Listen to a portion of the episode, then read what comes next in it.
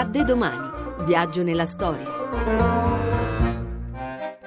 9 novembre 1989. Crolla il muro di Berlino. Una notte storica per i berlinesi e per il mondo intero. 50.000 persone hanno varcato il muro da est verso ovest, accolti dall'abbraccio fraterno di una città in festa. E le autorità della Germania comunista hanno cominciato oggi a demolire il muro.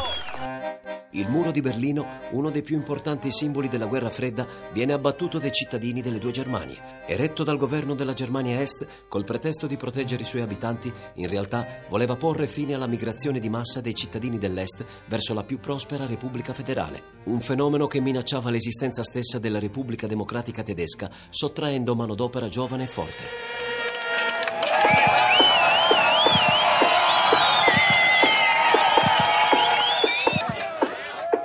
I colpi di martello sono soprattutto dall'altra parte. E il ministro per la cultura Hoffman ha messo in discussione l'articolo 1 della Costituzione della Repubblica Democratica Tedesca che sancisce il monopolio del potere comunista. Le enormi differenze nelle condizioni di vita portano migliaia di persone a riversarsi nella parte occidentale. Il muro taglia in due quartieri, strade e addirittura singoli edifici separando parenti e amici. Si organizzano fughe sempre più rocambolesche e tragiche per oltrepassare il confine, a volte anche a costo della vita. Bisognava evitare di nuotare in superficie. Avevo imparato a stare in immersione. Attorno a me sentivo oggetti fischiare mentre ero sott'acqua All'inizio non capì che mi stavano sparando. Riuscirono a colpirmi tre volte alle gambe. Quando emersi, vestita solo con la biancheria intima e una camicetta, trovai dei poliziotti britannici sull'altra riva e uno di loro commentò: È arrivata una sirena. E dopodiché svenni.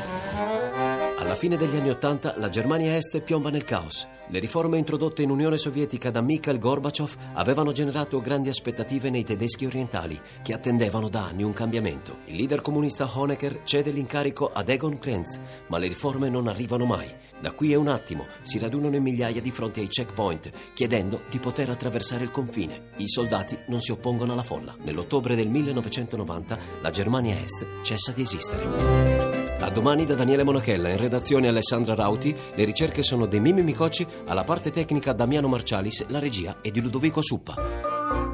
Il podcast e lo streaming sono su radio1.rai.it.